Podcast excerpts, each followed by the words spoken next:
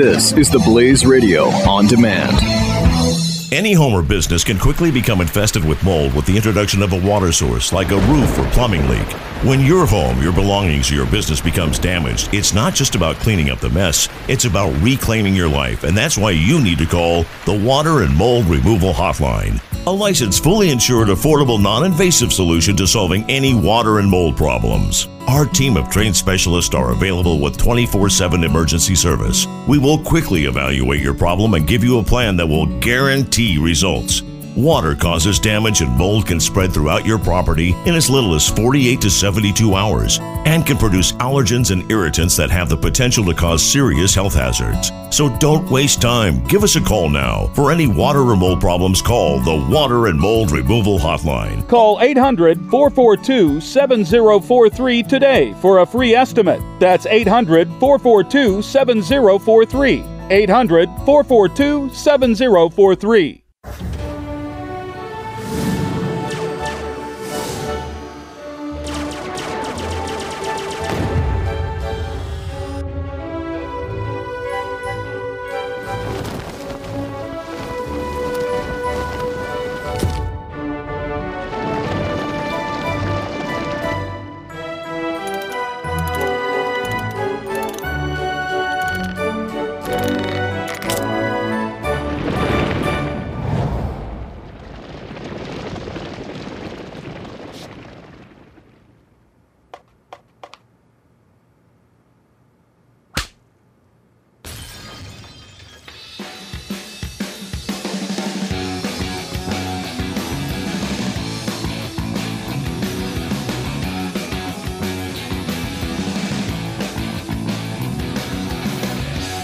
Hi, Pat and Stu. 888-727-BECK, 888-727-BECK. Donald Trump's National Security Advisor, Michael Flynn, has resigned. Oh, no. We lost him. Yes. We lost him already, and he barely went to work. What did he go, 3 weeks? Gone. Got about 3 weeks in and then gone. Now, he was not one of the people that they had to actually confirm, which I think they appointed him to this role because they didn't have to confirm him. They didn't want to deal with that, and now it's all over. And now it's all for naught. Multiple sources confirmed this. His resignation came just a few hours after news surfaced that the Department of Justice informed the White House last month that Flynn had not been truthful about his communications with the Russian ambassador to the United States and that Russia could potentially blackmail him in the future, and that's probably not ideal, you know, in your national security advisor. In what way, Pat? You're going to have to expand on that. I don't understand. In the way that, in really any way, in any shape, any form. Give me a scenario in which this could possibly affect our country. Oh, gosh. I mean, so I'd be hard-pressed to come up with all of the scenarios. Where... where Russia could potentially blackmail us over a conversation that the National Security Advisor had. It's hard to imagine that there was any chance that this guy would keep his job. Yeah, I mean, it's interesting because it's more crucial in this situation because Trump isn't an ideologue on a lot of these things. Like, I mean, he's not a guy that comes into this with, hard-formed ideas about the Iranian, Russian, Syrian connection, right? Like, he comes into this as a guy who, certainly has strong feelings about a lot of things, but he has not lived this life. He has not lived the life of a general. He likes Vladimir Putin. And he loves Putin.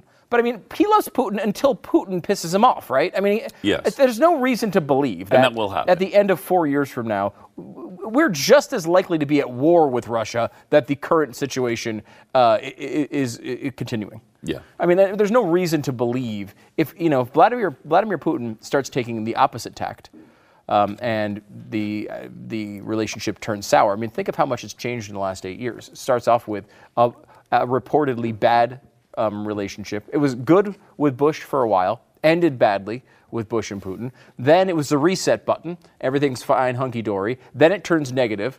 Then halfway through the administration with Obama, it's not a positive relationship, but he's on the stage saying that they're not even a threat.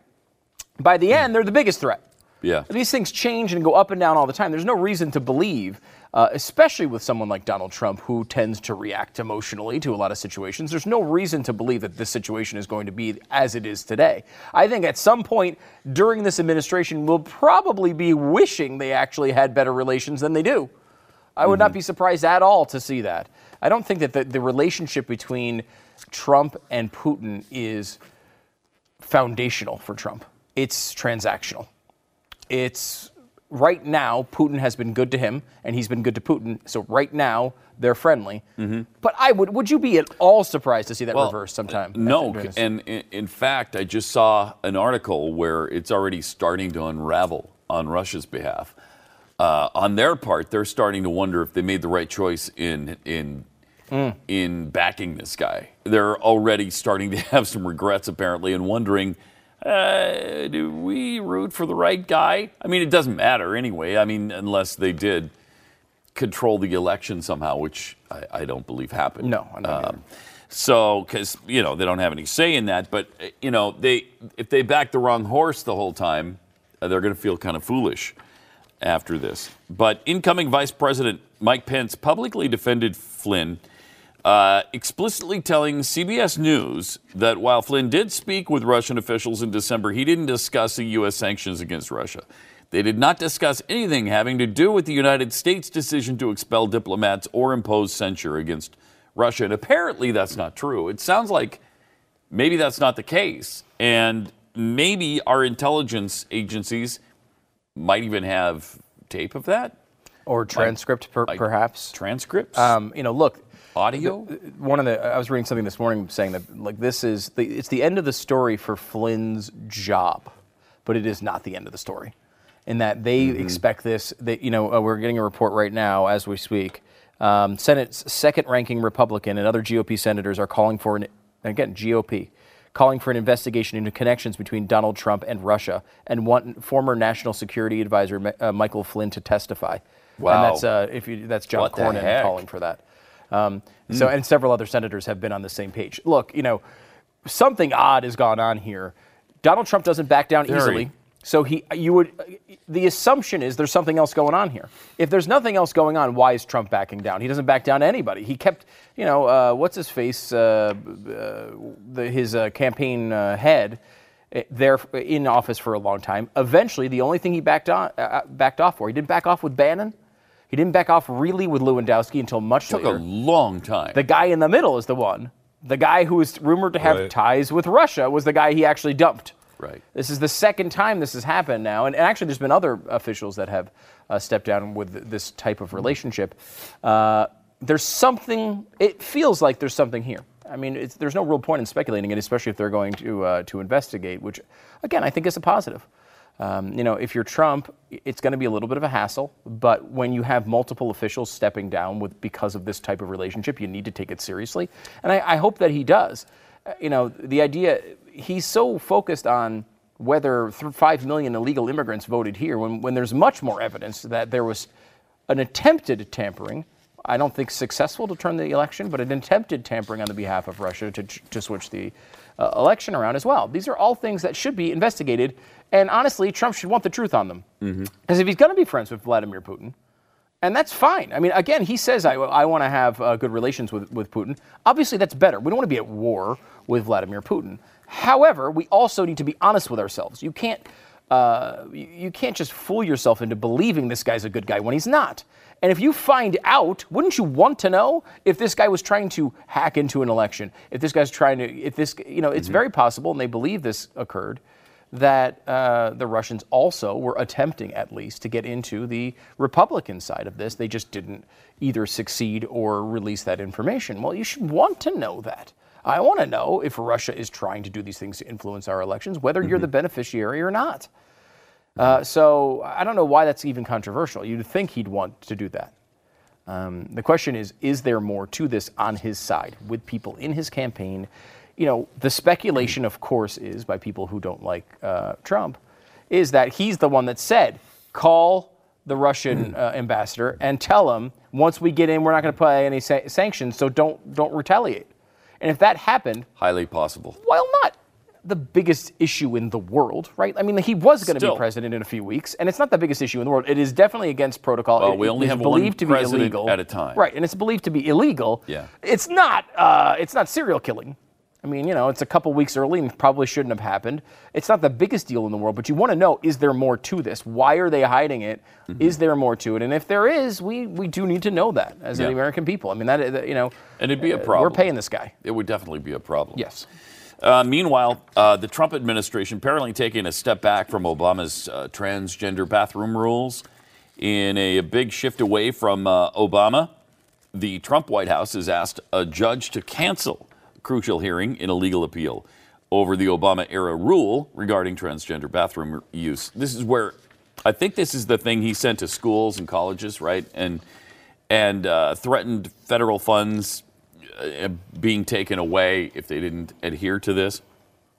Had state-funded schools, colleges, and universities not complied with the directive, yes, it would have put the institutions at risk of losing federal funds. And so apparently Trump is backing off all of that. Meanwhile, the NFL is kind of threatening Texas in a sort of a thinly veiled message from a league spokesman, Brian McCarthy, who said, quote, we want all fans to feel welcome at our events.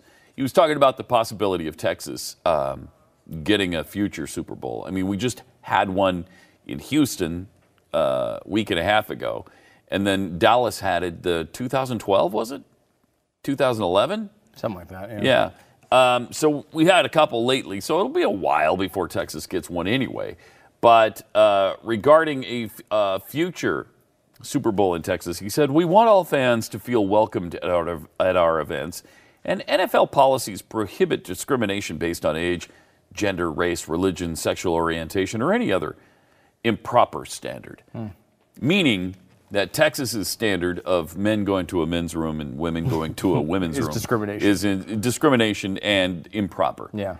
So they want all fans to feel welcome except those who might be Christian or protecting their children from some predator who might come into the bathroom claiming to be a woman when he's really a man. I mean, yeah. You really don't want all fans to feel welcome because the vast majority of your fans are not okay with a man coming into a woman's restroom.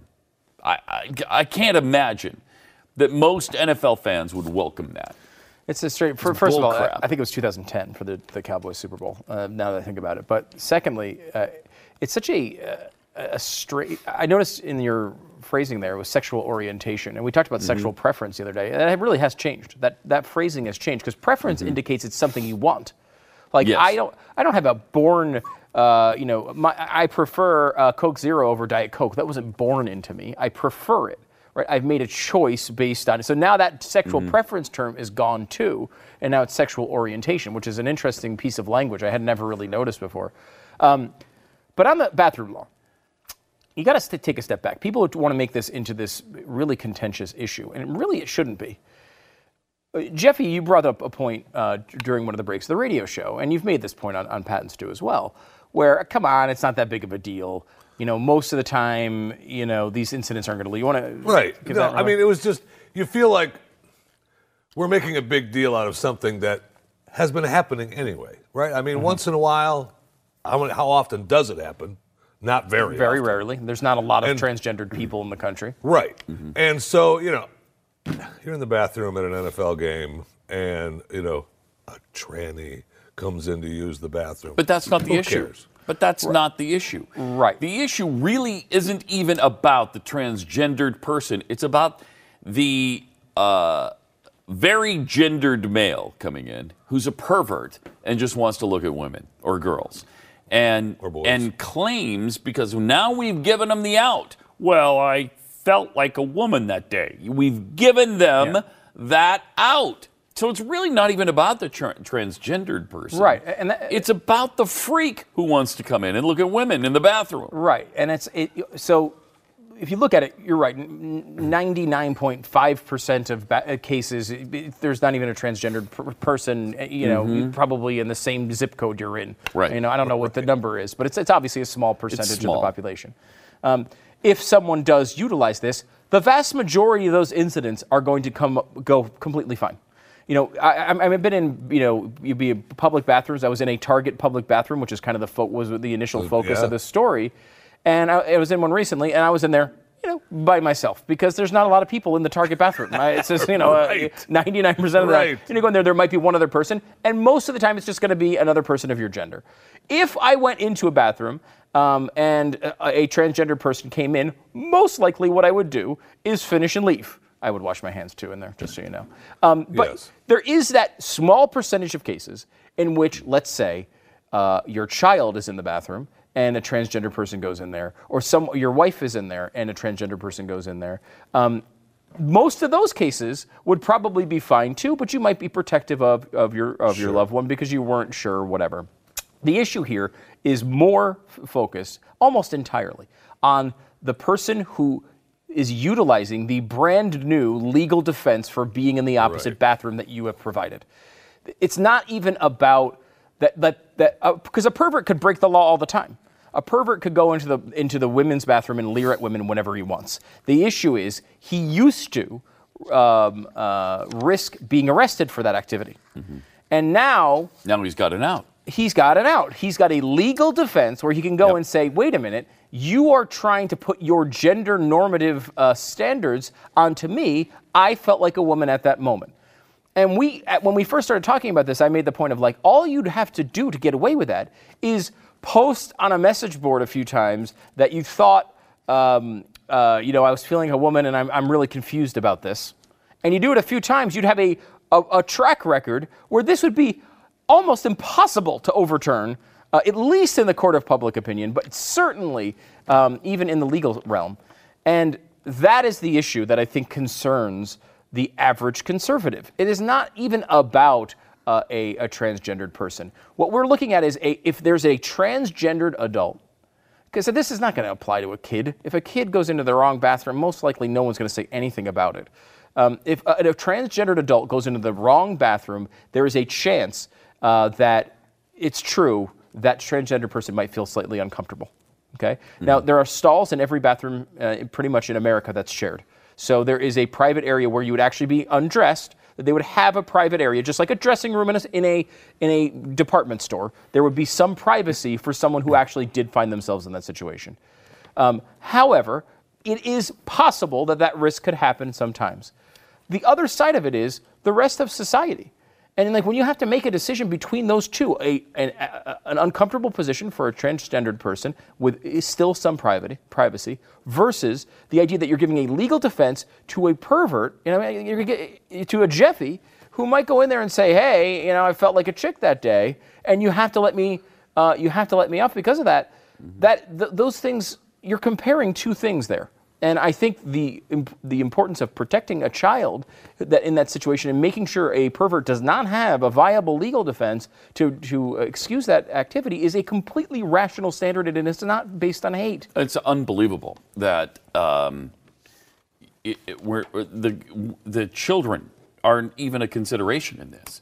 Kids are not even an afterthought to those who want this rule overturned. Yeah. It's unbelievable to me, including the freaking NFL, because they embrace inclusiveness. Shut up. I'm so tired of that. And all the bullcrap that goes with it. It's time to stop the nonsense and realize that we don't care about, we want to be as inclusive as everybody else, okay? They should be able to use a bathroom. I don't know that actual physical men should be able to use a women's bathroom and vice versa. Yeah. But they can go to a bathroom, right? I mean, there's a million of these family bathrooms now where you can go in and it's a one-person thing and you lock the door. Right. But, I've been at... Why can't we be reasonable about this? I've been at NFL games where women's come into the men's room. Women. Yeah, because it's so crowded. And you know what happens? And even in that situation, pretty much nothing. And there are kids in there, right? Kids are going to the bathroom too. And most people would be like, all right, they go to the stall, and everyone kind of rolls their eyes a little bit about the tough girl who thinks, yeah, I'm just going to go in there and blah, blah, blah. No one cares. It's not that big of an actual issue, and I think that's the point you were making, Jeffy. Yes. This is not something that is repeating itself in millions of cases across the country, so why it's easy to dismiss.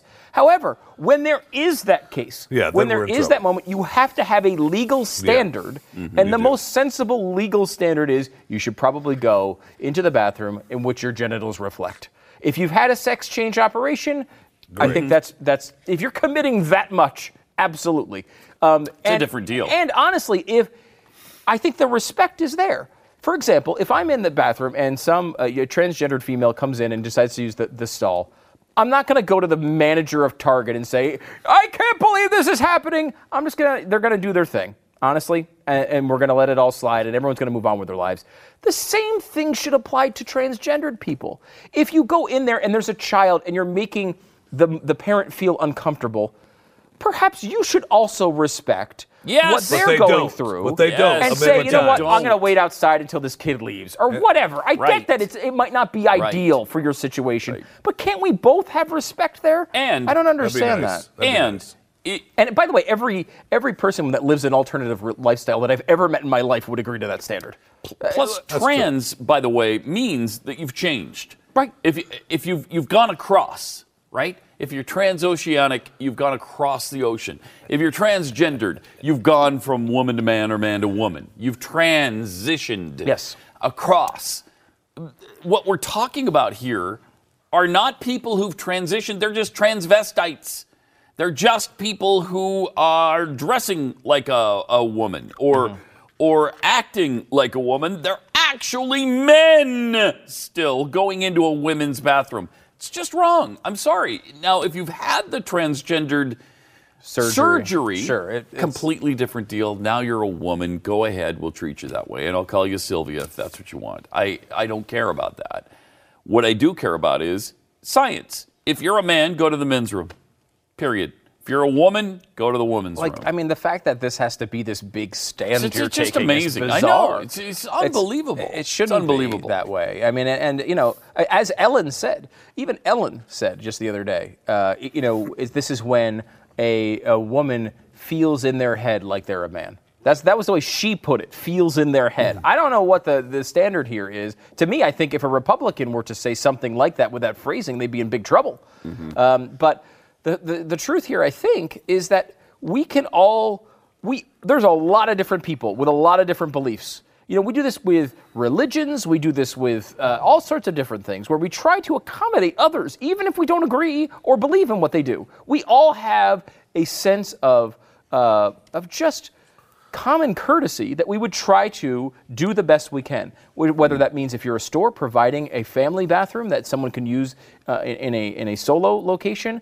You know my stance on this, a constitutional amendment that all bathrooms should be single bathrooms. I mean, I think that solves it all. Awesome. And it should be, I don't know where Trump is on this issue. Would it increase the amount of bathrooms? Yes. Yes, it would. By quite a bit. Hey, would it cost a lot of money? Yes, but we waste money all the time. But I'm for it. We'll cancel one government program and pay for this easily.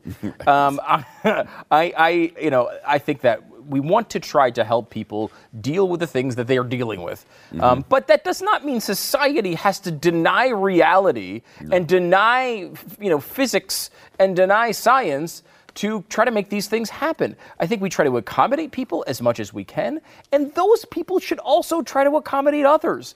But it goes both freaking ways. Common courtesy goes both ways. Except and it doesn't seem to. It's the pressure's always put on, the NFL. Look what the NFL is doing. It's taking two of its biggest markets, a giant state, probably 20% of its audience, and saying, you people are all haters. For, theoretically, if there's 0.5% of America that is transgendered, it's probably less than that as far as football fans. So I don't know what the percentage is, but you're going to try to accommodate such a small amount of people when really there is a solution there that's just based on common courtesy. And I don't see why we can't get to that point, but it's not about that. You know, we talked about this yesterday, Kevin Williamson's column in National Review. Politics is not about policy. It's about tribe. And man, that is so incredibly true on both sides of these issues. It's just really not about the issue. It's about what team are you on and how do you back that team. And the NFL should understand that. There's no reason I'm an Eagles fan. But that makes sense in sports. It doesn't make sense when it comes to government. 888-727-BECK. 888-727-BECK. You know, there's a report from the Environmental Working Group that has warned 218 million Americans are exposed to potentially dangerous tap water. I mean, you know, Flint is the obvious example here where they've gone through a disaster.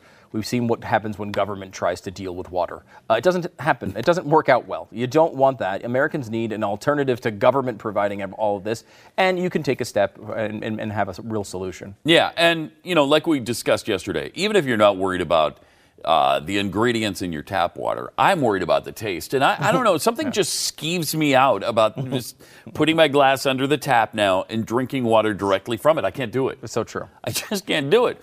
And that's where the Alexa Pure pitcher comes in. They reduce up to 99.9% of 92 different contaminants found in tap water, plus just purifies the water so it tastes better. Yeah, and it's all the greatest hits we're talking about. We're talking lead. We're talking chromium-6. Now, chromium-1 through 5 were great, but chromium-6 is not something that you want. Sometimes if you can have chromium-2 and add it to chromium-4. Yes.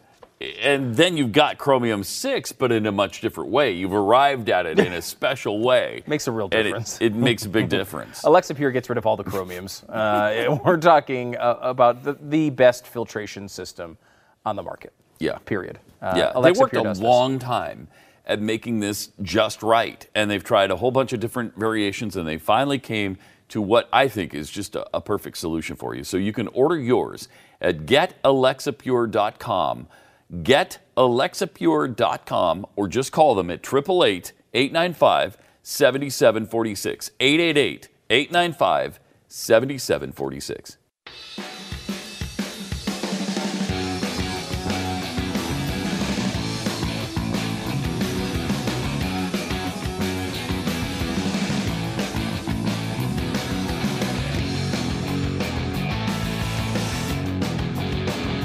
Hi. Pat and Stu, 888-727-BECK.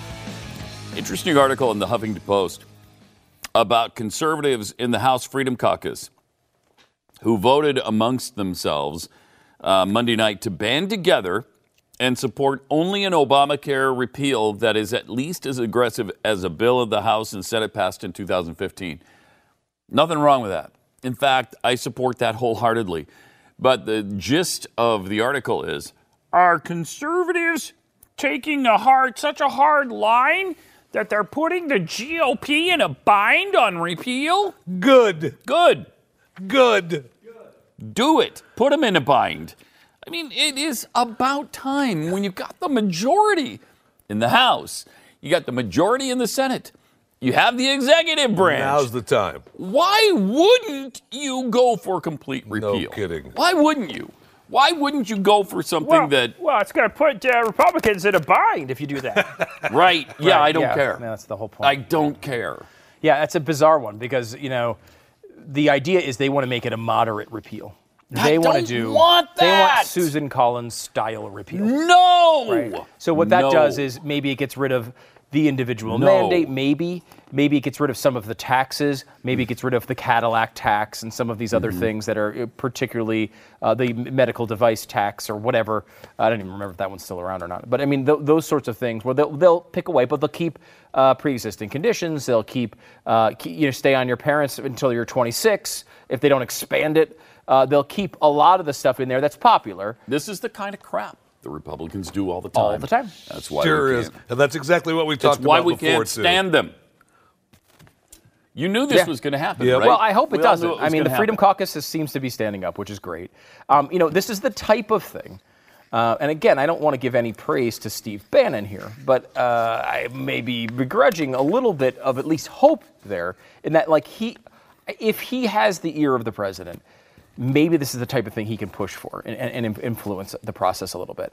I mean, again, I think like Bannon is, if you like the thing he likes, he's pretty good. Right. If you don't, he's pretty bad. Because he's one of the guys that sticks to his guns, right? I mean, that's what he does. At least that's what we're told. Right. And, you know, obviously there's a lot of other shady, you know, I think dishonest stuff that he's been involved in. But, I mean, policy-wise, you know, if he wants a tax cut and he pushes hard for the tax cut, maybe Trump is influenced by that. Those two things are apparently tied together because of the budgeting process, the way they've done it. But the idea that, you know, we're going to go for Susan Collins-style, you know, will repeal a few of the worst parts of Obamacare. No. They what they want to do is keep the Medicaid expansions in place. That goes in the article. It talks about that. Wow. They want the Medicaid, which is, by the way, a good chunk of the Obamacare. It's like at least half. It might even be more. And they want to keep all of that in there because Republican governors in states that have expanded it, and there's many, you know, John Kasich, for example, they are like, well, we want to keep this because it helps the people and blah, blah, blah, blah, blah, blah, blah. Well, what are you committed to?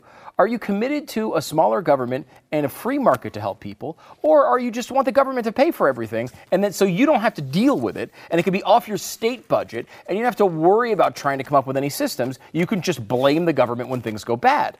That is just abdication of duty. I'll say it again. This is why we can't stand the Republican Party.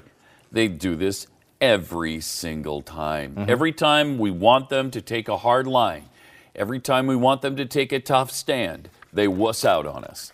And they go this route where they... Well, okay, what we'll do is we'll just say that the taxes, instead of being 4.3% or 4.1%, that's what we'll do. And we'll leave the mandate in place and the pre-existing conditions...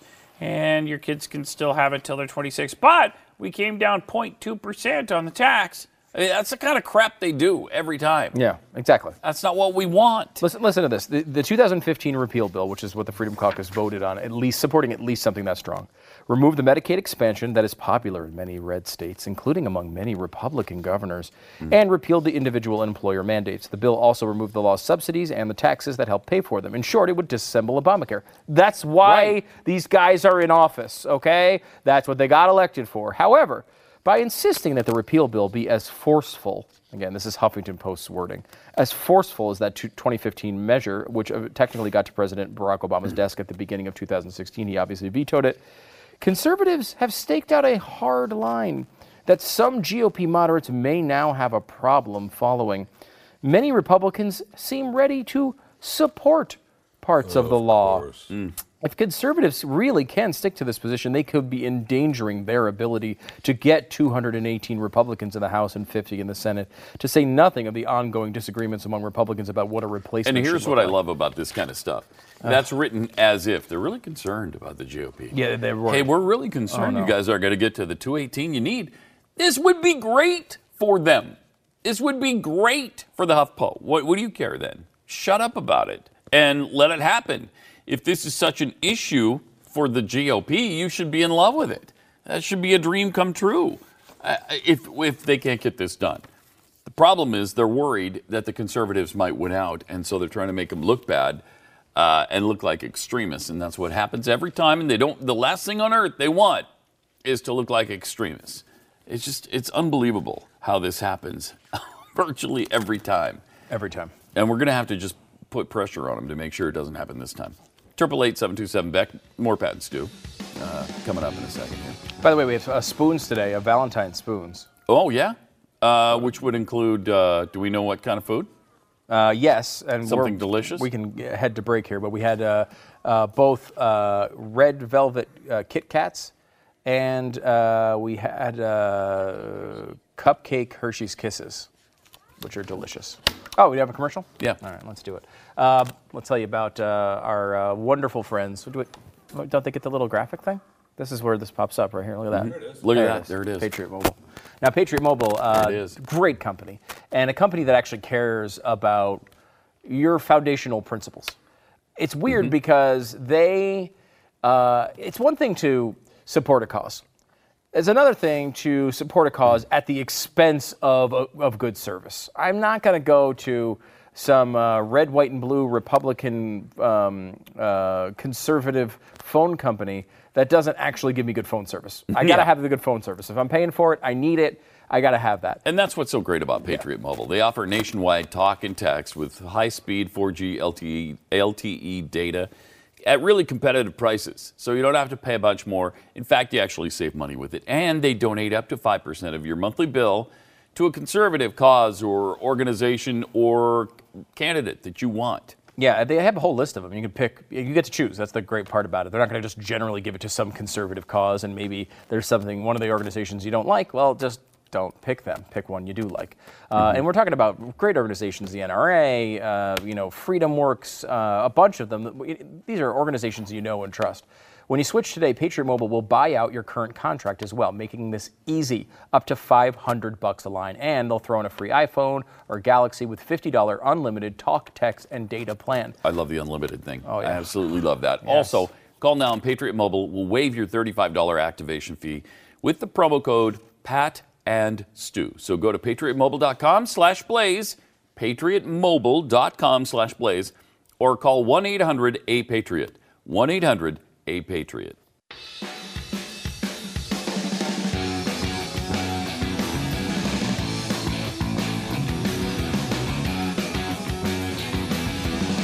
Interview? Hi! 888-727-BACKS. It is Pat and Stu.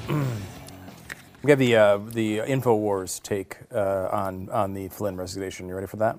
Oh, yeah.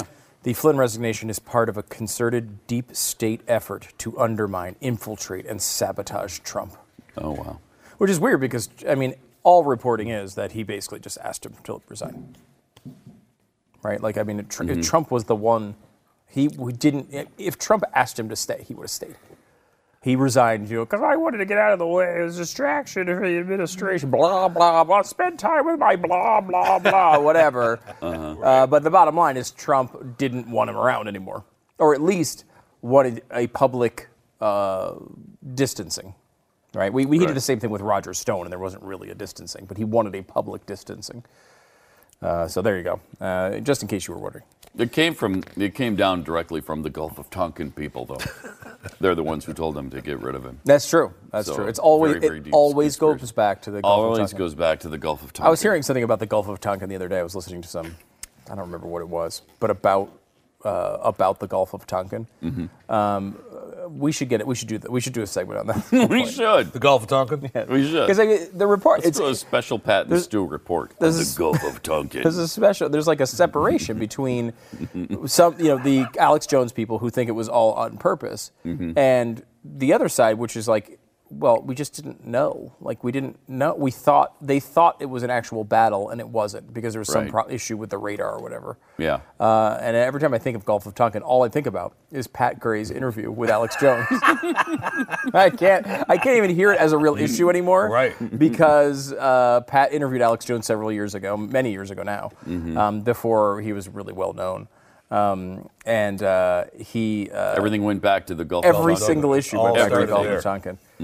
By the way, John Ronson, remember he was on the show with us a few weeks ago. He wrote the book, So You've Been Publicly Shamed. A really interesting guy. We love this guy. And we didn't realize until after he was on that he was the guy who came on our show in Tampa. Who had gone to the... Bilderbergers. Grove? I would say Coconut Grove, but Bohemian Grove. With Alex Jones when he was really young. Someone posted a picture, or actually Alex Jones posted a picture of himself celebrating this weekend, Pat, his 43rd birthday. Yeah, I know. Now, to me, Alex Jones was 58. I would have guessed probably 58. Or 60? Maybe 60s? Definitely. So he does not. So whatever he's doing, whatever supplements he's selling are not working. I would not buy them, man. Holy crap. I would not be buying them. He looks at least 15 to 20 years older than he is. Yeah, he does, really. He honestly does. And so John Ronson had a video of him at 26 from when they did their little thing, and he posted it. And it's him, first of all, the exact same shtick, screaming at the camera, we will resist, that weird vibe that he gets into. The best part about it is he's talking the entire time and they're driving, and he doesn't look at the road for like a minute and a half. Like, you could see they're driving and he's just screaming at the camera. He barely, just occasionally will just glance up really quick. But it's like, this guy is insane. Yeah. And he has the ear of the president of the United States right now. Right now. Yes. They are talking about Infowars, White House correspondence allowed in the press room. Oh my gosh. I mean, this is insanity, but a bizarre world. And the Breitbart people are very tied in. Breitbart, they had this interview. We played a little bit of this yesterday. Sean Spicer's interview with Breitbart. It was very awkward. I wanted to play it again because I got a tip from someone on Twitter saying we left out the most awkward part of this. Oh. So good. Now I got to see that. Because we did, too. Okay. I'm looking forward to it. Well, let's see. I don't know what order we had these in. Marissa, play whichever one comes first.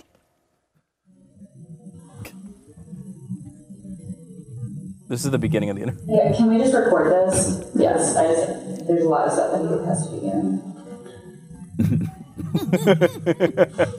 No, we can record it. Okay. Oh, nope, we're live now. We're live now.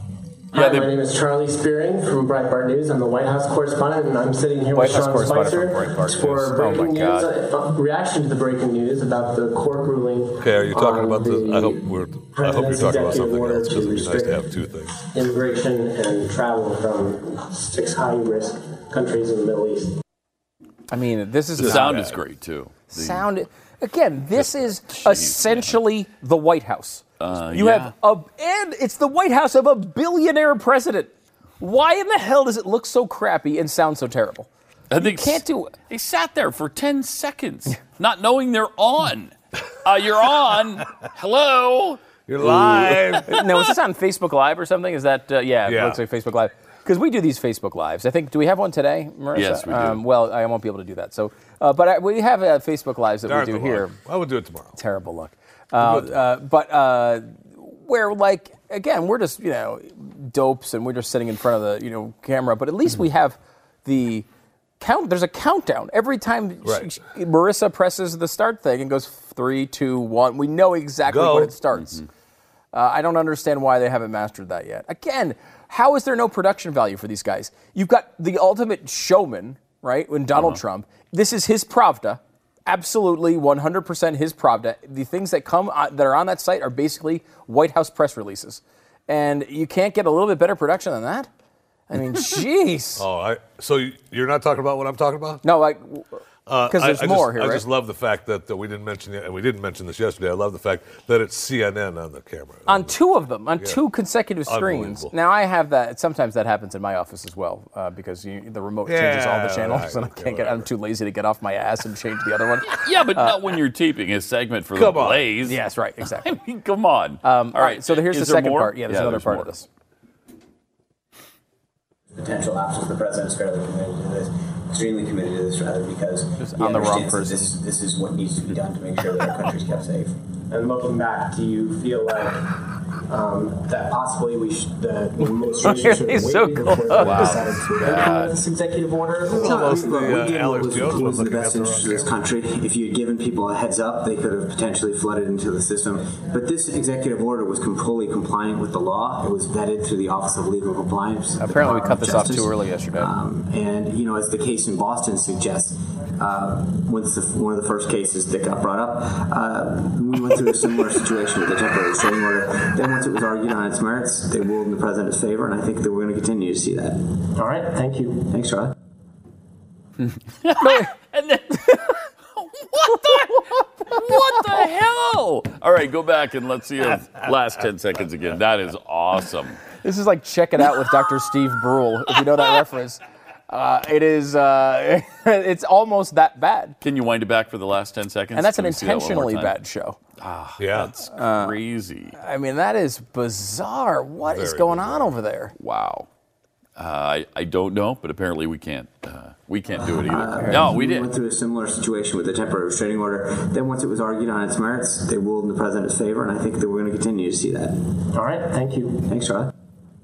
What are you doing? What are you doing? Is it me, or do you want that to just go on for 30 more seconds like that? Yeah, I just want to see more. Back and forth, camera switching. Show the wall again. That was awesome. What is the... Go back to the wall. Now up his nose. Now over to the other guy. Who's the cameraman that decided to get half of Spicer's head? I just here's a good shot. Look at his hair. It's so great. So straight. Can we go back to that Spicer shot? Maybe we can just isolate what the Spicer shot looks like. Hey, guys, so I didn't mean with me. His left ear. Stop moving. I'm trying to stay out of it. All right. More Pat and Stu coming up in a minute.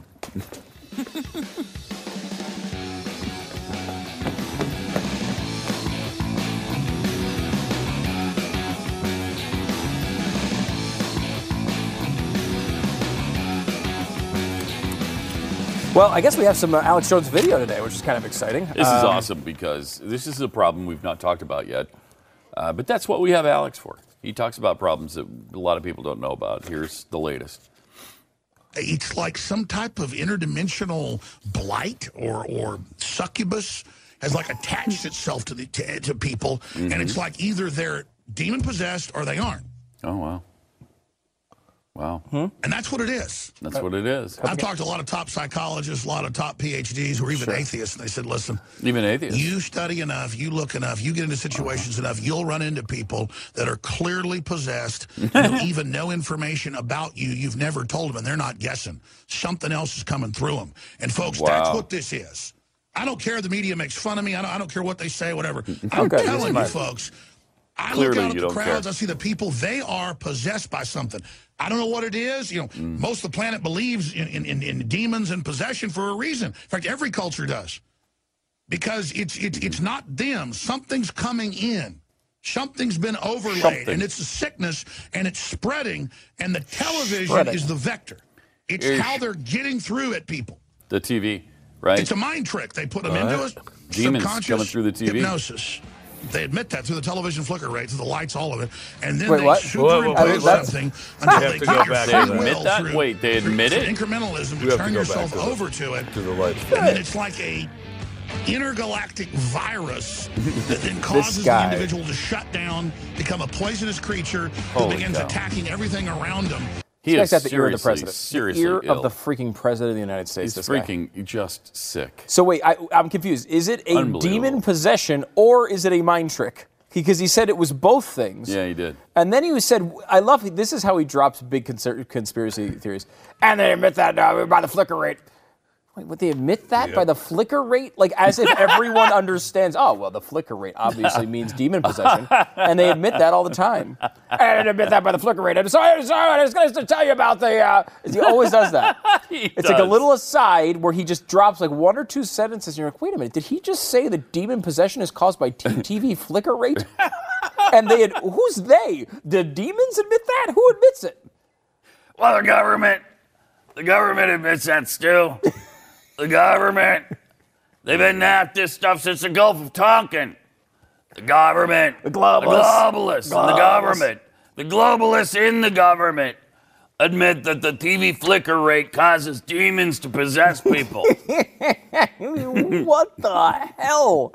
And they're giving these guys, supposedly, a White House correspondent pass. To Infowars? Pass to Infowars. Yeah. Are they really? At least that's what Alex Jones said. Of course, obviously, he also said the TV flicker rate is demon possession, so I don't know if it's actually going to happen. Did he talk about, but didn't he say something about not accepting it? He did mention that. I don't know where that landed, I got to say. Which made me think that they didn't actually offer it to him? Are you just trying to... I'm not going to accept it because of the flicker rate. TV flicker rate what a probably causes me possessed.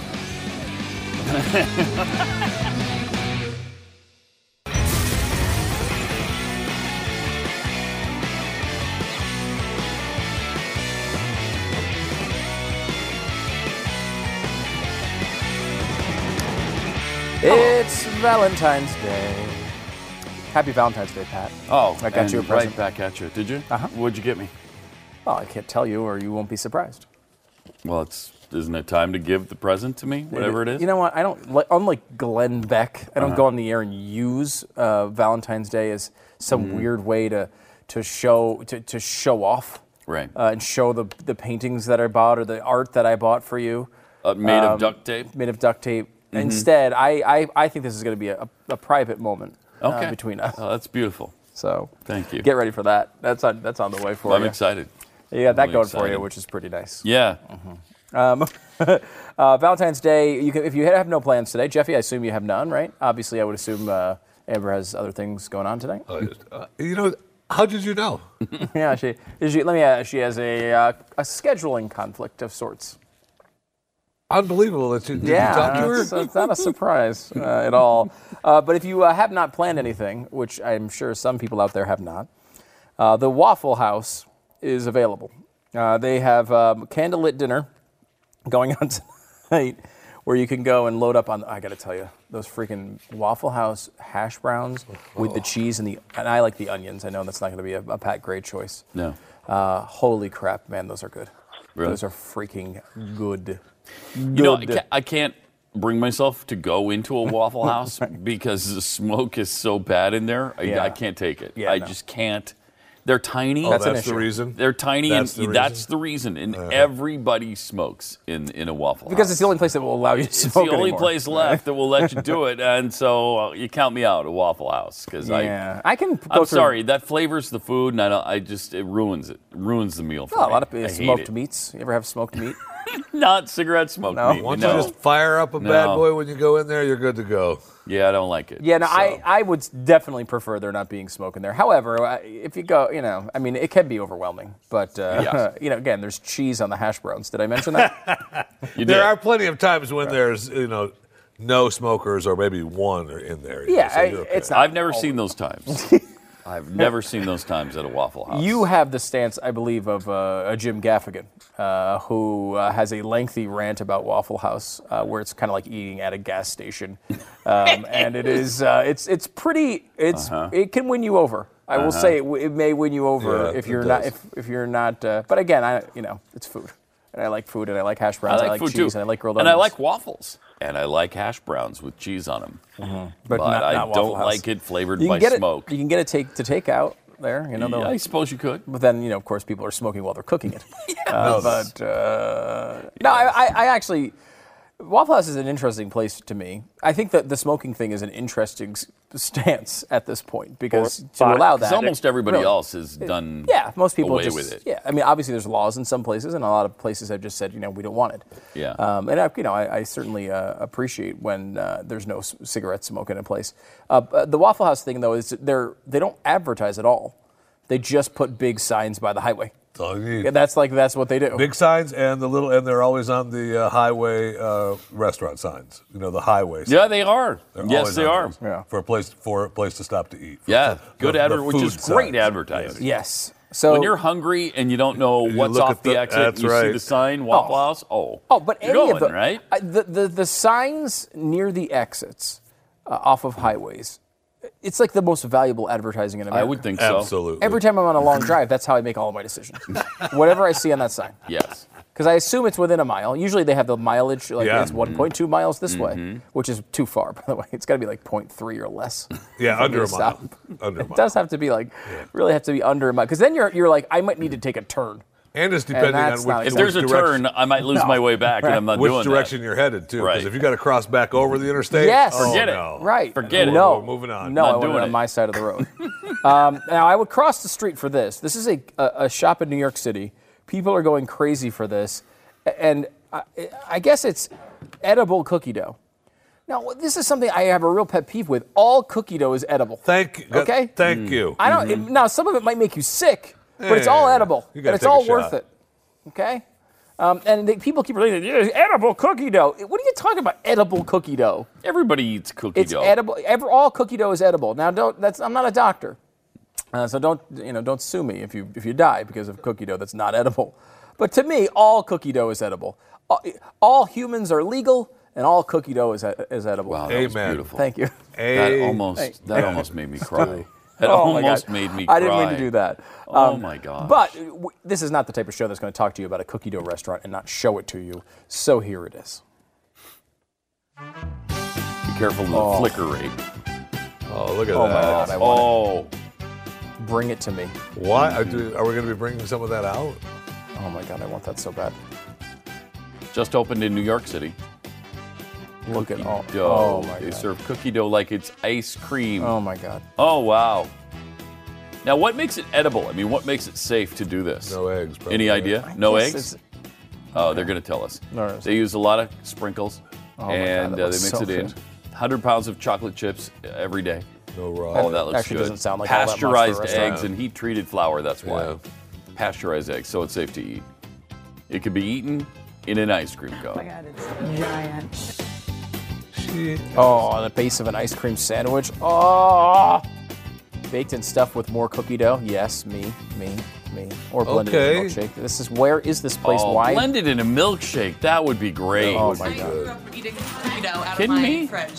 Great. How could you? It wasn't edible. I'm not surprised that people love it. I am surprised that there's just been such a volume of people and such a great response. Very surprised to have a line all the way down the block selling out every single night. We can barely keep up. Wow! Oh wow! What a great business idea. So it's America, man. Where is it? Jeez. Probably New York? Yeah, probably New York. I think it said New York City. It did, NYC, but I was wondering exactly where. You might fly there, Jeffrey. You look like you might fly there. And you look like maybe you've flown there already. I mean, I was just going to say that times. I've eaten cookie dough, all my life, and it's done. No. Hasn't harmed me. Well, that's debatable, but... Well, I mean, look at me. Yeah, we did. Unfortunately. I know. Sadly, yeah, it was the visual cues that led us to that conclusion. Of the cookie dough? Mm-hmm. Of the harming of the cookie dough? Yes. Yeah. We see how it's. I don't understand. This is always a risky proposition when we go to the phones and we haven't actually talked to the person because it almost never works. Right. But Leon Wolf, this is a part of the show now. Us complaining about the phones is just a part of the show. Get used to it. If you don't like phone complaint television, well, you're on the wrong place. Let's be honest about it. Leon Wolf is theoretically with us as he joins us from TheBlaze.com. Leon, are you there? Are you kidding me? Are you kidding me? It's not even funny. Why? Are you doing that on purpose in the other room? Are you doing that on purpose? Hello? Leon! Hello? Ladies and gentlemen. Good gosh. It was only like our 10th try, and you're there, Leon. Thank you. Wow. This is a brave new world that we have this technology where I can be in a completely different place. Right? And speak, and you guys can hear it. It's incredible. I can't believe that we have this at the Blaze now. Oh, I seriously can't believe we have it at the Blaze. Thank you, Alexander Graham Bell. That is unbelievable. Incredible. Leon Wolf, what are you, editor-in-chief of The Blaze? Is that your title? I don't know. It doesn't say. Managing editor. Of TheBlaze.com. And you... You talked a little bit today about the Michael Flynn thing, and I think we're kind of on the same page here. And that Flynn, to me, was probably the worst appointment, if not certainly the top three worst appointments by Donald Trump. The thing kind of blazes and goes down in a blaze of glory yesterday. Can you kind of talk about this, and what do you think? Where does this go from here? Well, this is what I've said all along about, people have praised Trump's cabinet, which I think is fair. I think for the most part, I've been a big fan of a lot of Trump's cabinet picks. I was a big fan of Betsy DeVos. I like General Mattis, who doesn't. Yep. And so people say, well, gosh, he's put together a very impressive cabinet, which I agree with. I think it's probably one of the best presidential cabinets that exists. The problem for me has always been that if you know how the presidency works, the president doesn't talk to his cabinet all that often. Who he talks to on a day-to-day basis are the people who occupy the positions that are currently occupied by Steve Bannon, until yesterday, Michael Flynn, those positions that are not confirmed by the Senate. Those are his daily advisors. And it's concerning that he, put together a good cabinet, and we can all, praise those things. His Supreme Court nominee, I think, is somebody who conservatives can get behind. It still remains concerning that his inner circle of people are, I would say, troubling is probably the best, most political word that we can use about them. And Flynn certainly fits that mold. Yeah, I mean, they're, first of all, loyalists, right? I mean, Michael Flynn does not get this gig without being just a Trump loyalist. And secondly, there's a reason why they didn't want to put Flynn through a confirmation process, right? I mean, this is why one of the big reasons he has this role is so that no one can really look into him that closely. Yeah, absolutely. That almost immediately after his dismissal at DIA, he begins appearing on Russia Today, which, of course, as we know, is a Kremlin-owned propaganda operation. And he appears on there regularly as an analyst. He gives a paid speech in Russia for which he was allegedly paid by the Russian government as well. And there have been, basically whispers about him for years that he has been on the Kremlin's payroll, at least since he left DIA. So it's, and I don't envy the position that Trump is in one respect, because so much of the remaining national security apparatus that would tend to work with a Republican presidential nominee, of course, came from the George W. Bush administration. And all those people hated Donald Trump and refused to work with him and openly said during the campaign, we are never Trump, we will never support him. And so Who does he have other than Michael Flynn? The trouble, I guess, is that Flynn continued to stick around in such a prominent role after the election when a lot of people, said, all right, well, he won, let's give the guy a chance.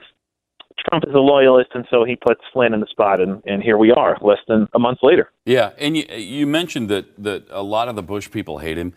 All the Obama people hate him. And there's been a lot of news lately about a bunch of defections from the Pentagon, too, that he's going to have a bunch of positions to fill at the Pentagon, and who's he going to get to fill those positions? Yeah, what you just described is a situation in which the last 16 years of people who are competent and knowledgeable about what's going on in the military and the national security are almost unanimously not willing to work with the current president. Yeah, and it's an alarming situation. It's an alarming situation regardless of how you feel about it. So, here we are. So there is a few schools of thought of why this went down. One is Trump maybe has the people around him and they are willing to listen to criticism at this point. Maybe this is a better thing than we had imagined, that he's actually listening to these people who are saying someone like Flynn really has sincere trouble. That's camp one. Camp two is, Pence talked to Flynn about these calls to Russia. Flynn lied about them. Pence is pissed off, and while Trump is a loyalist, that loyalty goes away the second that you burn him. And since he feels burned and embarrassed by this scandal, he wanted him gone. And three is something that Glenn brought up on the air today. Is this a retaliation from intelligence sources who Trump has been trampling all over for months, who are now saying, by the way, we're going to make sure that people know that these calls did have these elements in them that were potentially illegal, and we're going to make sure people know about them? Well, let me say this. I think it's much more the second point. I think it's dishonesty to Pence that really is what did him in, because I think that Trump has come to understand that he needs Mike Pence in his pocket, just in terms of he's already gotten the message that the Democrats are giving him nothing. So anything that he wants to do, he has to have unified Republican support behind him. He knows he can't get that without Mike Pence. So I think that it's much more Pence being pissed off that did Flynn in. But I think that Trump's loyalty, as much of vaunted loyalty, has been grossly overstated by a lot of people. And I mean, if you just look at it, where is Katrina Pearson's job right now? Yeah. In the administration? Nothing. Where is Chris Christie's job in the administration? Where is Corey Lewandowski's job? And thank goodness. Yeah. Thank goodness. I agree. Yeah. I totally agree. But you're right. They are conspicuously absent, aren't they? Yeah, there's a ton of bodies that have been left by the side of the road of the Trump campaign throughout the, and granted, most of those bodies I'm glad to see there and not, sitting in the White House next to Bannon, but there's been a lot of people that he's left behind. And so I think that he's much more mercurial in his personnel than a lot of people are recognizing. Yeah, and how bad did Rudy Giuliani won Secretary of State? Oh, my gosh. He got a giant zilch on that one as well. Dan Barry from Jersey, too. What's that? Chris Christie. Yeah, he mentioned Christie as well. Yeah, I mean, it's a big group of really what many of his most public supporters. That's such Katrina Pearson, you just reminded me of what a bullet Katrina. We dodged there. Oh, my gosh. Can you imagine Katrina Pearson in the White House? Absolutely, I can. Holy sadly. Crap. It's an interesting thing because to my eye, talking to Leon Wolf from TheBlaze, to my eye, the Flynn departure is a good thing. I'm glad he's not in this position of power. But we might not get this benefit with a lot of the other people he's surrounded himself with. They might not, flame out as quickly. And, how do you look at that? Because there is a real, problem with relationship to the truth in this administration, even with things that I like that they're doing. Yeah, and as I kind of said on Twitter today, the alarming thing about Trump, to me, is and always has. It's not an ideological thing. I can tolerate quite a bit of ideological flexibility in somebody who's running for president. The problem is that his judgment of people is terrible. He tends to just solely evaluate who's a good person for the job based upon the extent to which they flatter him. Yes, which is the absolute worst way to pick. A good leader. It's interesting that you had the unmitigated gall to actually tweet that out. I'll bet you're getting some fun responses, Leon. Your Twitter feed has to be really filled with love right now. It always is, guys. It's 100% entertainment all day, every day on Twitter with the Trump fans. But you know, all you can do at this point, because we're already a month into the presidency, and it's already kind of exhausting. You know, there's just a nonstop, and part of it. And I try to tell my friends who are in the media, you got to stop with freaking out about literally everything that Donald Trump does, because he's going to do so much stuff that's legitimately we need to freak out about, that this sense of let's freak out about all the nonsense, ridiculous, petty stuff is getting people to where they're just sick of it. They're just going to tune out. Here we go. We're going to freak out about Donald Trump again. Yeah. I just don't think that in general they're picking their battles very well. Yeah, we have to pick our in terms of pointing this stuff out. Yeah. And this comes back to just a strategy position from, let's say, the left. You know, you have a president who's in office who is probably the most policy-wise moderate of, you know, the modern era as far as Republicans go. You know, obviously he was a Democrat. He had a lot of liberal things. He talked about it during the campaign. He's clearly heavily influenced by Ivanka and Jared Kushner, who are both Democrats. So just from a strategy perspective, I find it so strange and honestly positive. I'm glad they're doing it. But the ridiculous reactions to Trump, I think, puts him in it puts him in a corner, and it makes him think, I have to just hunker down and stay with the people who are being loyal to me, because they could get their $680 billion maternity leave program if they just sweet-talked him. But instead, they're going so far the opposite way, I don't know if they're going to get any of that crap now. Yeah, and I'm by far not the first person to observe that Trump responds to flattery more than anything else in the entire world. I'm not the only person who's observed that. Here's what this tells you about the Democrats. The way they're reacting to Trump tells you that they don't really care about a lot of the things that they say they care about. Uh-huh. They care about winning, and they want to win elections. I think that you're absolutely right. If Chuck Schumer were to come out tomorrow and say, you know, I really like Donald Trump, I think he's doing a great job as president, and everything he's doing is swell so far, you know, Trump would invite him up to the White House and say, hey, Chuck, I really appreciate what you said about me. What can I do for you to help make your life easier? Because I think that's the kind of guy that Trump is. No the fact that they're not going that route, and in fact going 100% the other route, shows that, you know, really all they care about is winning elections at the end of the day. And they've determined that the best way to do that is just to be perceived as being opposed to everything he does. Mm. Yeah. Well, I mean, we highly recommend you find the tweet storm from Leon today on his Twitter, which I mean, it's worth following every day, but it's a good one today. I actually saw, after we scheduled this interview, I saw Jake Tapper retweeting it. Nice. I mean, there's some serious attention on this, and it makes a lot of really good points. I think you started it with, I'm not very good at tweet storms, and then here it is, a very good tweet storm. Oh, I'm terrible. I always misnumber them, and I don't reply to them right, and everybody always complains. So, yes. Yeah, I'm glad I got this one right. But, yes, being retweeted by Tapper always brings out the lovely cartoon frogs. So many cartoon frogs in your Twitter timeline. So. All right, there you go. At Leon H. Wolf is the place to go. Leon, thanks for coming on the program, man. Thanks for having me, guys. All right. You could take a positive step towards self-reliance, no matter what is coming down the pike. You know, we talk all the time about maybe there's some sort of calamity in the economy. Maybe there's weather-related problems. Mm-hmm. Maybe it's just a job situation, but it never hurts to be prepared. Yeah. And, you know, we're talking about My Patriot Supply here.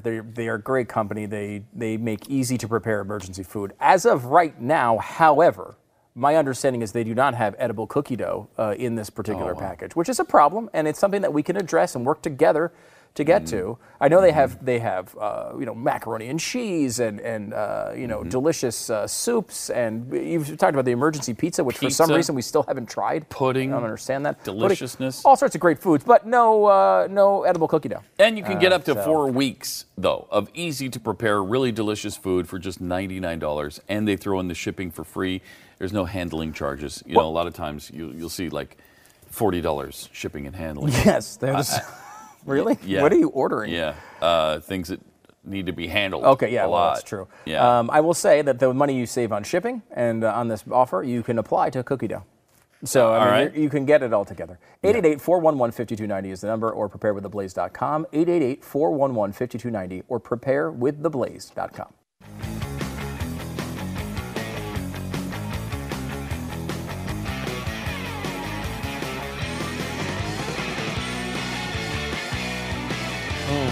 Hi and welcome. Hi. It is the Pat and Stu show. Spicer's highly acclaimed. Yeah, well, moderately acclaimed Pat and Stu show by us. We think it's okay. Oh, it's been called the greatest show ever done on television. Yeah, but not by us. We think it's just okay. Right. But some people think wrong about that. Spicer's doing his press conference right now, and he has said, because we got lots of stuff when we talked about Flynn today. I think it was a terrible appointment. I said it at the time. I thought it was one of his worst choices. Yeah. Now Flynn is gone, and we heard all this morning from Trump fans. Oh, you guys are just parroting the media claims. The media tanked this guy and made him resign. Actually, no. The president of the United States asked him to resign. The president of the United States, your guy, said there's an eroding trust with this guy, Flynn, and I want him out. And Spicer has said... according to Sean Spicer, now maybe he's lying, too. There were other things going on there. Yeah, that was... Besides the Russia deal. That was a really interesting quote. Yeah. Let me see if I can pull up the exact quote. Because this one was... feels like it was odd, coming from Sean Spicer. He mentions a, quote, series of other questionable instances... in addition to the Russian ambassador call that everyone's been talking about. Interesting. A series of other questionable instances. I mean, that's just begging for an investigation, which they're going to get, it does appear. Mm-hmm. Again, we're freaking 4 weeks into this. You've already got an investigation with one of the senior intelligence advisors, mm-hmm. and he's now stepped down. I mean, we're not off to a wonderful start here. There have been some good things. As we predicted yesterday, too, on this California dam situation, Spicer is saying right now that the California dam situation is the reason we need to fix our infrastructure. $1 trillion.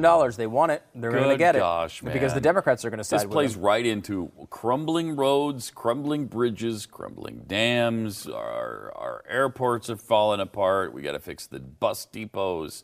Carports all over the place have crumbled and fallen on cars. I don't know. It's crazy. What happened to the last $1 trillion of infrastructure? Where's that? Well, this time they're going to do it right, Pat. You're right. Obama did screw it up, but this time Trump knows he's a builder, Pat. Yep. The guy knows how to build. And since when are Republicans okay with spending $1 trillion? Since Trump. Of our money on infrastructure. Since May. You're right. Since the country needs it. Since May. Not since the country needs it. Supposedly, if the country needs it now, it's needed it for a while. Yeah. Look, I mean, he ran on this and he got elected on it. So, yes, I mean, I fully expect him to execute this because this is the easy stuff. Man. This is one of the big things. You know, look, we as we said many times in the year, the election essentially ended for us in May. And you know that about us. We're not going to lie to you about it. But when we get closer to the election, one of the fears that we all had was the easy stuff for Trump to get done. Obviously, there's executive orders, and you can do that without any input. But the easy stuff legislation-wise to get done is going to be the liberal stuff. It's going to be easy to get $1 trillion of stimulus passed because the Democrats will all agree with it, and enough Republicans will go along that they'll get 60 votes pretty much every time. I mean, he can pass liberal crap with absolutely no opposition. It's the Republican stuff that's going to be difficult because they can still filibuster a lot of it. The Obamacare thing and the tax stuff, we think he can get through without that, but who knows? That's looking less and less likely as the days pass. But the liberal stuff, he will be able to get done if he wants to. And this is one of the things I brought up with Leon this last break, is that if the Democrats were smart and they actually cared about these things, they'd be just kissing his ass and they'd get all this stuff. Luckily, so far, they haven't gone that route. But if they figure it out, it's going to be problematic. Yeah. Let's take a quick break. Then we're going to come back with Glenn from last night with talking about in the think tank, Russia, Flynn, whistleblowers. And more. More Pat and Stu coming up in a sec.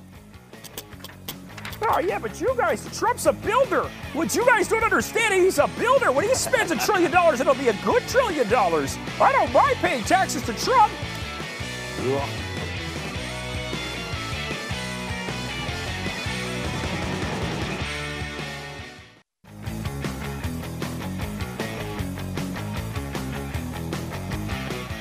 Boy, oh boy, have you noticed all of the people that are saying, hello, America? Have you noticed all the people who are now saying this is the Tea Party done by the Democrats? We have some news for you today that shows that the Democrats are prepared, and they're good at this. We suck at it. They're very good at this. We shouldn't ignore that. And how do we diffuse things? How do we ratchet things down, especially with so many things in the news that we should be paying attention to, but aren't, because we're only playing politics. For instance, Russia. We're going to start there with the think tank right now.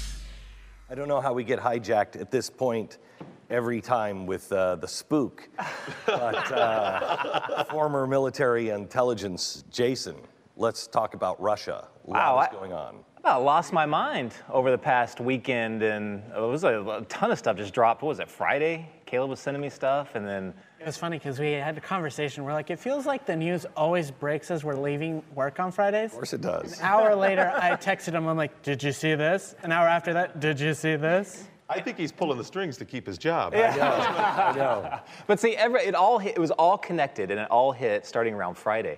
First thing that came out was they were talking about Mike Flynn and how some SIGINT was released. Okay, what is that? What does that mean? Signals intelligence. So basically, if we bug the Russian ambassador's phone, which in this case we do, we monitor all the communications that come out of the Russian embassy. Well, apparently Mike Flynn forgot about that, even though he used to head the DIA. But he called the Russian ambassador, and this was right after we sanctioned, the Obama administration sanctioned Russia for the, alleged messing with the election. Okay. And so... what everyone thought was that Flynn was on the phone saying, hey, don't worry about the sanctions, we're going to get rid of them. If he would have said that, that would have been illegal. But that was what was alleged. Well, supposedly he lied about it because they came out and some unnamed intelligence official came out and said, okay, no, I can confirm he did talk about sanctions. He lied to the vice president when he said that he didn't talk about sanctions. Now, it's interesting because... he doesn't come out and say there was no quid pro quo. So basically, he didn't say, "Look, don't worry about that. We're not going to. As soon as Trump's elected in, we're not going to just instantly take out." So he could have just said, "I'm taking care of some of the sanctions. That's part of my job description." He could have said, "Hey, yeah, about those sanctions. Crazy thing, what old Obama did. That's pretty nuts." He could have just said that. He could have said that. And that's probably what he did say. And the intelligence community is very, very careful with this. Whoever this unnamed source is, he was very careful with that because he's not going to say that there's an indictable offense here. He's just going to say, he lied about it. So basically, he's just making the administration look bad. Now, this ties directly in with, again, another intelligence official came in, again, using signals intelligence, said that we verified parts of the Trump dossier.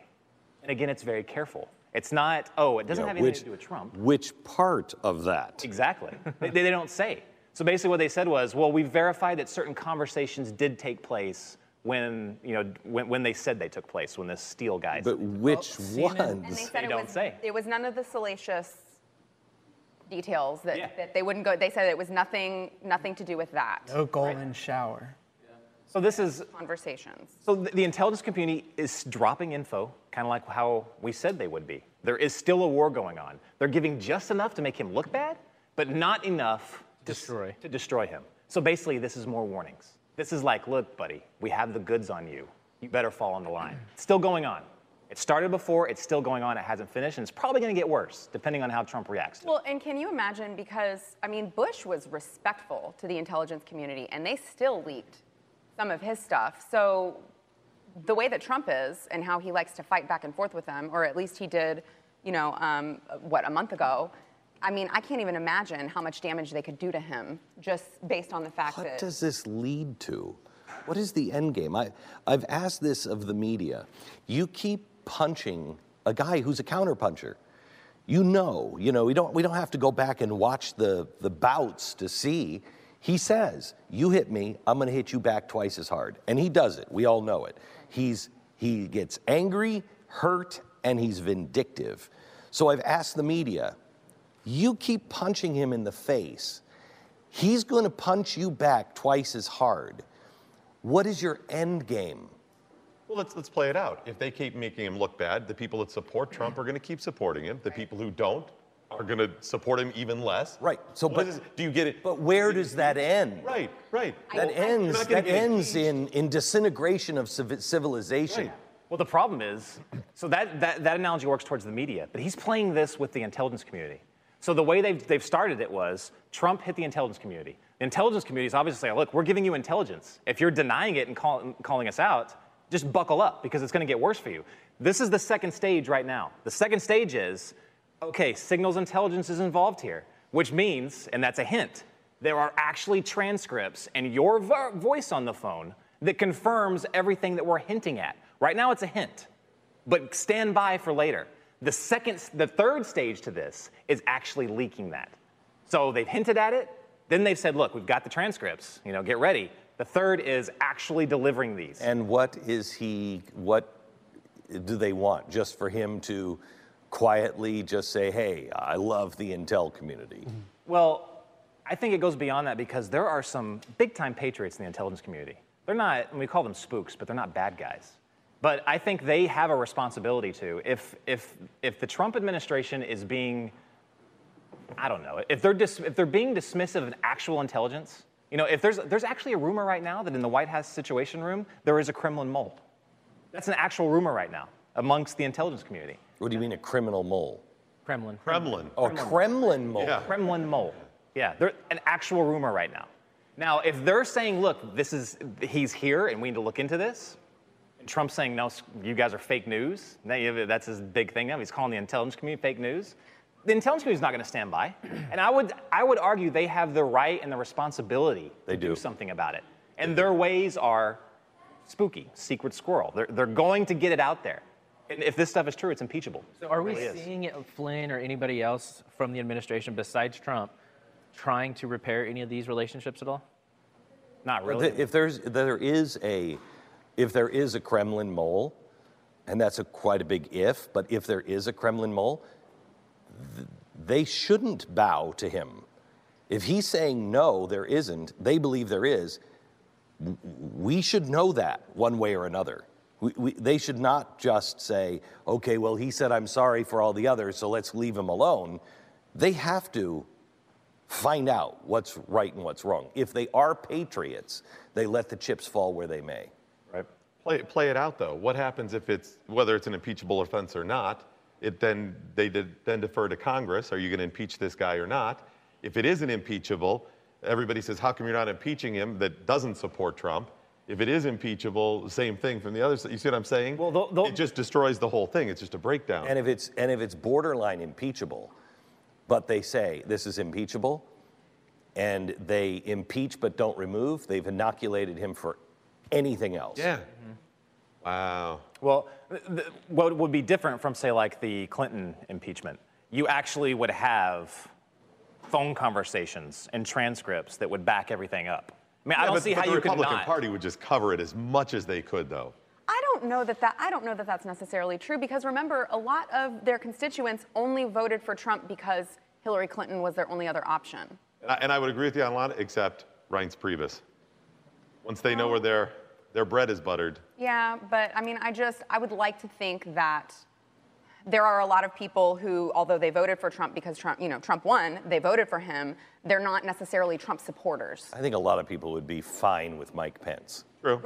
Right. And so I feel like I don't know that the Republican Party would just be behind him no matter what. But then what's the alt-right do? Okay, we're all fine, Mike Pence, good Trump. Yeah, I just don't see a way, because it's escalated so far already, I don't see a way to where a counterpuncher stops punching. Yeah. And they're all just daring each other to keep going. And we've got another escalation on the way, your Snowden story. Oh, yeah. Yeah, I wanted to ask you about this. It was presented in the press as if this was a gift, like I'm giving you Snowden as a peace token. Yeah, well, hey, I got to do this. This was a Jason Buttrell trademark prediction. Can we roll SOT 1? You know what? I'm going to take it a step forward. We're not going to pardon him. I bet you we don't pardon him. But you know what Russia's going to do? They're going to sit back and enjoy it. They're going to hand deliver him. They're going to fly him straight to the United States or Germany or one of our allies. They're going to hand deliver him, sit back, and watch the political firestorm. Yes. They're going to say, if we convict him, then we're screwed because yes. we're convicting a whistleblower. Yes. If we don't, then oh my gosh, he got away with everything. Yes. They're going to hand deliver him, and they're going to love it. Give that a hand. All right. So that's what you think is happening. Exactly what's going to happen. This is what I saw happening for a while.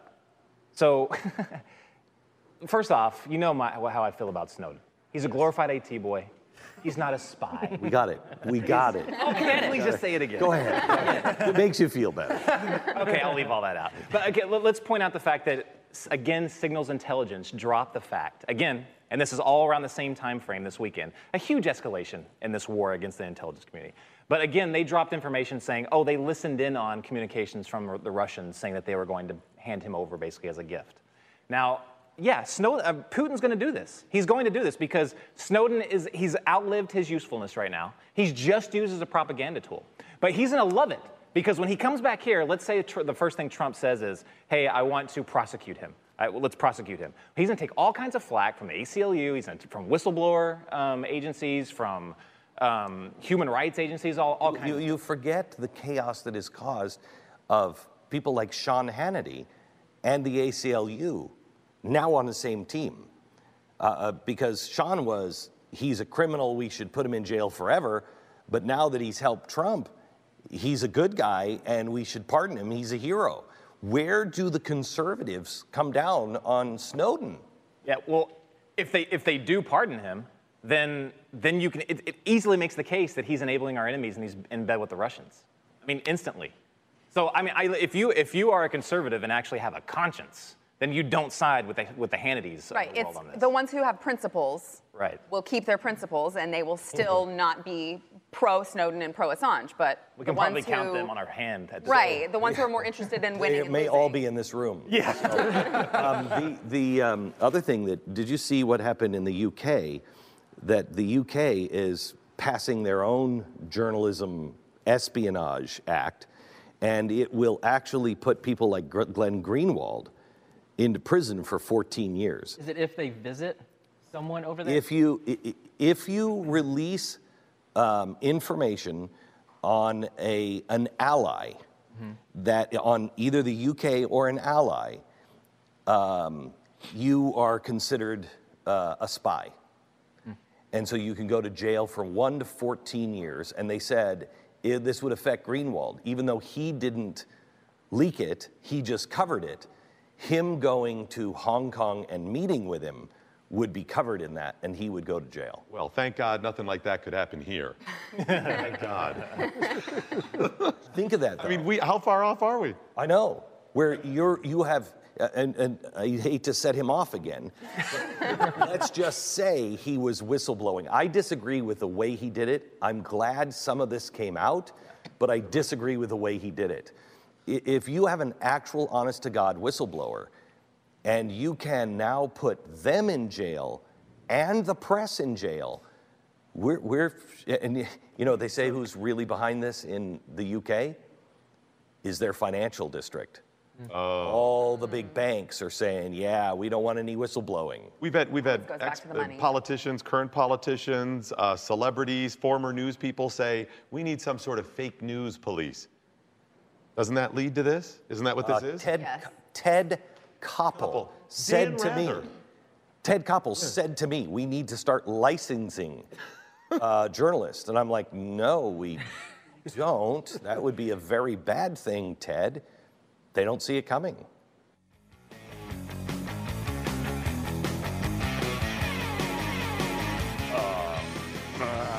Spoons. All right, here it is. Kind of a weird spoons because it's red velvet Kit Kats. Yes. Oh, look at that. Why is it weird? You can't tell me you haven't already tried these. The bag was wide open. Yeah, it's open, and this is the guy who's always saying, hey, you're not supposed to try that before we explain what the deal is for 15 to 20 minutes on the air. Why are you trying that? You're not supposed to bite into that yet. I hate you for that. And you've already eaten. Are you chewing? Let me inform you of a distinction that I would make. All right. Is that I had these several weeks ago when they came out, when it wasn't even a spoon segment. And you tried these. Yes, not 3 seconds before we go on the air to do the segment. Which is worse, several weeks ago or 3 seconds? 3 seconds is worse. No, the point is, you try to test it live. Worse. We try to test these things live, which is what we do. Here we go, Red Velvet. Kit Kats. Let's try it. Interesting thing, I'll say. Jeffy and I have not yet tried these. No. And I'll help walk you through the process. I was surprised to see them as white. That surprised me as well. It's a good I thought it would be a red white vibe. Chocolate, though, right? Yes. And if you look inside, they're not really red inside either. So they didn't really play up the red velvet thing. You know, it's kind of like a little brown. They played up the taste, though. But the taste. Do they taste like red velvet? I think they're pretty good. They're pretty good. They did a decent job with the red velvet flavor. They did. Mm-hmm. It doesn't look like red velvet. Yeah. Because it isn't red velvet. It's a Kit Kat. But... Now, one of the things you'd think was really strange is it's a candy based on Valentine's Day. Yeah. So you really think you want it red involved. The packaging's got the pink and red thing going on, but no. Overall, though, I do like these quite a bit. Mm. Okay, pretty good. On a scale from 1 to 18, I give them a 15. Really? I like red velvet. I mean, I'll give them a 14. I mean, the Kit Kats are good, but... They're good. I'll give them a 14. Yeah, Kit Kats are not my favorite. 11 or 12, maybe. 11 or 12? Right. Okay. Thankfully, A, you couldn't settle on one of the two numbers. And B, you already ate one of the kisses, didn't you? Did you? No. You're unbelievable. All right, here's the other one. These are birthday cake. Is that what they're called? Cupcake. Cupcake Hershey's Kisses. Again, sort of a white chocolate vibe. Give it a whirl. Oh, my God. By the way, I tried these too. What? Are these supposed to taste like a cupcake? They do not. They don't. No. Oh, they don't. So they're crunchy. Yeah, there's a little crunchiness. I mean, they're good if you like white chocolate. What I would say is they're white chocolate kisses with a little crunch inside. Does it say anything on the bag? Perhaps, maybe, I don't know if you. They're both kind of. If you had the Hershey Kisses with milk, does this bring out the flavor more? Oh, good gosh! Shut up! I just wonder if that brings out the flavor more. That's all I'm asking. Shut up! Here's what I will say. Kit Kat was able to pull off a white version of red velvet very well. Yeah. The Hershey's Kisses, they're fine if you like white chocolate, but they didn't really add any cupcake to it. No. I give those 11. Yeah, 10. 10 out of 18. 10. Okay, Jeffy. No. 8 or 9. All right. On that note, here's Jeffy time.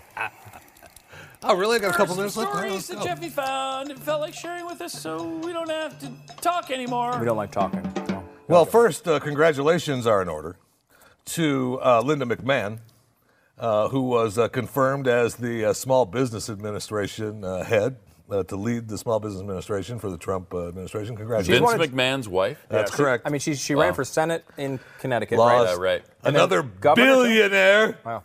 All billionaires in this room. All billionaires, man. Wow. It is incredible, which I don't necessarily I don't care. Whatever. Yeah. But it is interesting. But this guy who's supposed to be a man of the people. What else? Let's talk about going to Israel. We're talking about Valentine's Day today in Israel right now. Yeah. Tonight. They're about 6 hours ahead of, 6 or 7 ahead of us here in Texas. So it's already evening. Mm-hmm. If you go to Burger King, if you're listening in Israel, you go to Burger King tonight. You can order an adult family meal, Happy Meal. Mm. An adult? You get an adult toy with your Happy Meal. That's the toy. That what do you mean, an adult toy? Like an adult toy? An adult toy. In Israel? At Burger King. No, you don't. Now, also, I'd like to say, wait, go to Jeffy. What? Go there and get your Valentine's Day gift. Get out of here. It's a toy, not a sex toy. That's what an adult toy is. There's no way, Jeffy. That's no way. Both Israel and Burger King. Israel? Come on. Okay. At Burger King? Come on. All right. I don't believe it. All right, what else you got? What's your last thing? Go to jeffyfisher.com. Yeah. Go ahead and buy the Talking Walking Dead t-shirt we have for sale. Are you effing kidding me? All right. There's a jeffyfisher.com. Jeffy, Fisher, FISHER.com. Oh, my God. Talking Walking Dead t-shirt. If you know how to do it. Unbelievable. If you know how to do those DDoS attacks, DDoS denial of service. You're hawking some sort of t-shirt merchandise? Heck yeah. Talking Walking Dead. But we don't even have a website. He's got jeffyfisher.com. Wow.